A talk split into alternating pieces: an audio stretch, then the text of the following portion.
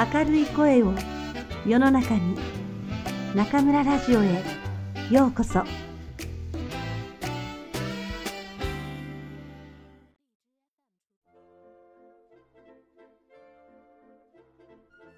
窓際のトットちゃん黒柳徹子。大冒険。行動での野宿の次の次の日。とうとうトットちゃんの大冒険の日が来た。それは安明ちゃんとの約束だった。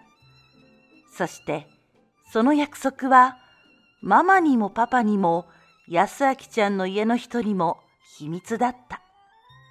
その約束がどういうのかというと、それはトットちゃんの木に安明ちゃんを招待するというものだった。トットちゃんの木といっても、それは巴の校庭にある木で、巴の生徒は校庭のあっちこっちに自分専用の登る木を決めてあったので、トットちゃんのその木も校庭の端っこの九本仏に行く細い道に面した垣根のところに生えていた。その木は太くて登るときつるつるしていたけど、うまくよじ登ると下から2メートルくらいのところが二股になっていて、その股のところがハンモックのようにゆったりとしていた。トットちゃんは学校の休み時間や放課後、よくそこに腰をかけて遠くを見物したり、空を見たり、道を通る人たちを眺めたりしていた。そんなわけで、よその子の木に登らせてほしいときは、ごめんくださいませ。ちょっとお邪魔します。というふうに言って、よじ登らせてもらうくらい、自分の木って決まっていた。でも、安明ちゃんは小児麻痺だったから木に登ったことがなく自分の木も決めてなかった。だから今日トットちゃんはその自分の木に安明ちゃんを招待しようと決めて安明ちゃんと約束してあったのだ。トットちゃんがみんなに秘密にしたのはきっとみんなが反対するだろうと思ったからだった。トットちゃんは家を出るとき、田園調布の安明ちゃんの家に行く、とママに言った。嘘をついているので、なるべくママの顔を見ないで、靴の紐の方を見るようにした。でも、駅までついてきたロッキーには、別れるとき、本当のことを話した。安明ちゃんを私の木に登らせてあげるんだ。トットちゃんが首から紐で下げた定期をパタパタさせて学校に着くと、安明ちゃんは夏休みで誰もいない校庭の花壇のそばに立っていた。安明ちゃんはトットちゃんより一歳年上だったけど、いつもずっと大きい子のように話した。安明ちゃんはトットちゃんを見つけると、足を引きずりながら手を前の方に出すような格好で、トットちゃんの方に走ってきた。トットちゃんは誰にも秘密の冒険をするのだと思うともう嬉しくなって安明ちゃんの顔を見てヒヒヒヒヒヒと笑った。安明ちゃんも笑った。それからトットちゃんは自分の木のところに安明ちゃんを連れて行くと夕べから考えていたように小遣いのおじさんの物置に走って行って立てかけるはしごをずるずる引っ張ってきて、それを木の二股あたりに立てかけると、どんどん登って上でそれを押さえて、いいわよ、登ってみて、と下を向いて叫んだ。でも安明ちゃんは手や足の力がなかったから、とても一人では一段目も登れそうになかった。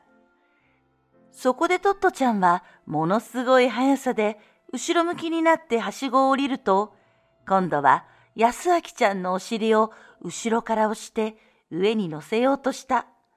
ところが、トットちゃんは小さくて痩せている子だったから、安明ちゃんのお尻を押さえるだけが精一杯で、ぐらぐら動くはしごを押さえる力はとてもなかった。安明ちゃんははしごにかけた足を下ろすと、黙って下を向いてはしごのところに立っていた。トットちゃんは思っていたより難しいことだったことに初めて気がついた。どうしよう。でも、どんなことをしても安明ちゃんも楽しみにしているこの自分の木に登らせたかった。トットちゃんは悲しそうにしている安明ちゃんの顔の前に回ると、ほっぺたを膨らませた面白い顔をしてから元気な声で言った。待ってて、いい考えがあるんだ。それからまた物置まで走っていき、何かいい考えのものはないか、といろいろなものを次々と引っ張り出してみた。そして、とうとう脚立を発見した。これならぐらぐらしないから、抑えなくても大丈夫。それからトットちゃんは、その脚立を引きずってきた。それまで、こんなに自分が力持ちって知らなかった、と思うほどのすごい力だった。脚立を立ててみると、ほとんど木の二股のあたりまで届いた。それから、トットちゃんは、安明ちゃんのお姉さんみたいな声で言った。いい？怖くないのよ。もうぐらぐらしないんだから。安明ちゃんは、とてもビクビクした目で脚立を見た。それから、汗びっしょりのトットちゃんを見た。安明ちゃんも汗びっしょりだった。それから、安明ちゃんは木を見上げた。そして、心を決めたように、一段目に足をかけた。それから、脚立の一番上まで安明ちゃんが登るのに、どれくらいの時間がかかったか、二人にもわからなかった。夏の日差しの照りつける中で、二人とも何も考えていなかった。とにかく安明ちゃんが脚立の上まで登れればいい。それだけだった。トットちゃんは安明ちゃんの足の下に潜っては、足を持ち上げ、頭で安明ちゃんのお尻を支えた。安明ちゃんも力の入る限り頑張って、とうとうてっぺんまでよじ登った。万歳ところが、それから先が絶望的だった。二股に飛び移ったトットちゃんが、どんなに引っ張っても、脚立の安明ちゃんは木の上に移れそうもなかった。脚立の上につかまりながら、安明ちゃんはトットちゃんを見た。突然、トットちゃんは泣きたくなった。こんなはずじゃなかった。私の木に安明ちゃんを招待して、いろんなものを見せてあげたいと思ったのに。でも、トットちゃんは泣かなかった。もし、トットちゃんが泣いたら、安明ちゃんもきっと泣いちゃう、と思ったからだった。トットちゃんは、安明ちゃんの小児麻痺で指がくっついたままの手を取った。トットちゃんの手よりずっと指が長くて大きい手だった。トットちゃんはその手をしばらく握っていた。そしてそれから言った。寝る格好になってみて。引っ張ってみる。この時、脚立の上に腹ばいになった安明ちゃんを二股の上に立ち上がって引っ張り始めたトットちゃんを、もし大人が見たら、きっと悲鳴を上げたに違いない。それくらい、二人は不安定な格好になっていた。でも、安明ちゃんは、もうトットちゃんを信頼していた。そしてトットちゃんは、自分の全生命をこの時かけていた。小さい手に安明ちゃんの手をしっかりと掴んで、ありったけの力で安明ちゃんを引っ張った。入道雲が時々強い日差しを遮ってくれた。そして、ついに二人は木の上で向かい合うことができたのだった。トットちゃんは汗でびちゃびちゃの横分けの髪の毛を手で撫でつけながらお辞儀をしていった。いらっしゃいませ。安明ちゃんは木に寄りかかった形で、少し恥ずかしそうに笑いながら答えた。お邪魔します。安明ちゃんにとっては初めて見る景色だった。そして、木に登るってこういうのかってわかった。って嬉しそうに言った。それから二人はずっと木の上でいろんな話をした。安明ちゃんは熱を込めてこんな話もした。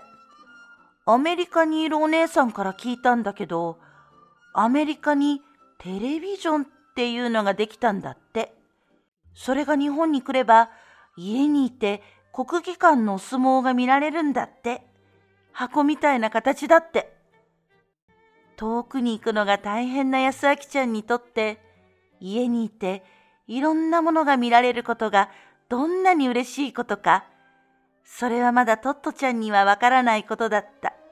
だから箱の中からお相撲が出るなんてどういうことかなお相撲さんって大きいのにどうやって家まで来て箱の中に入るのかなと考えたけどとっても変わっている話だとは思った。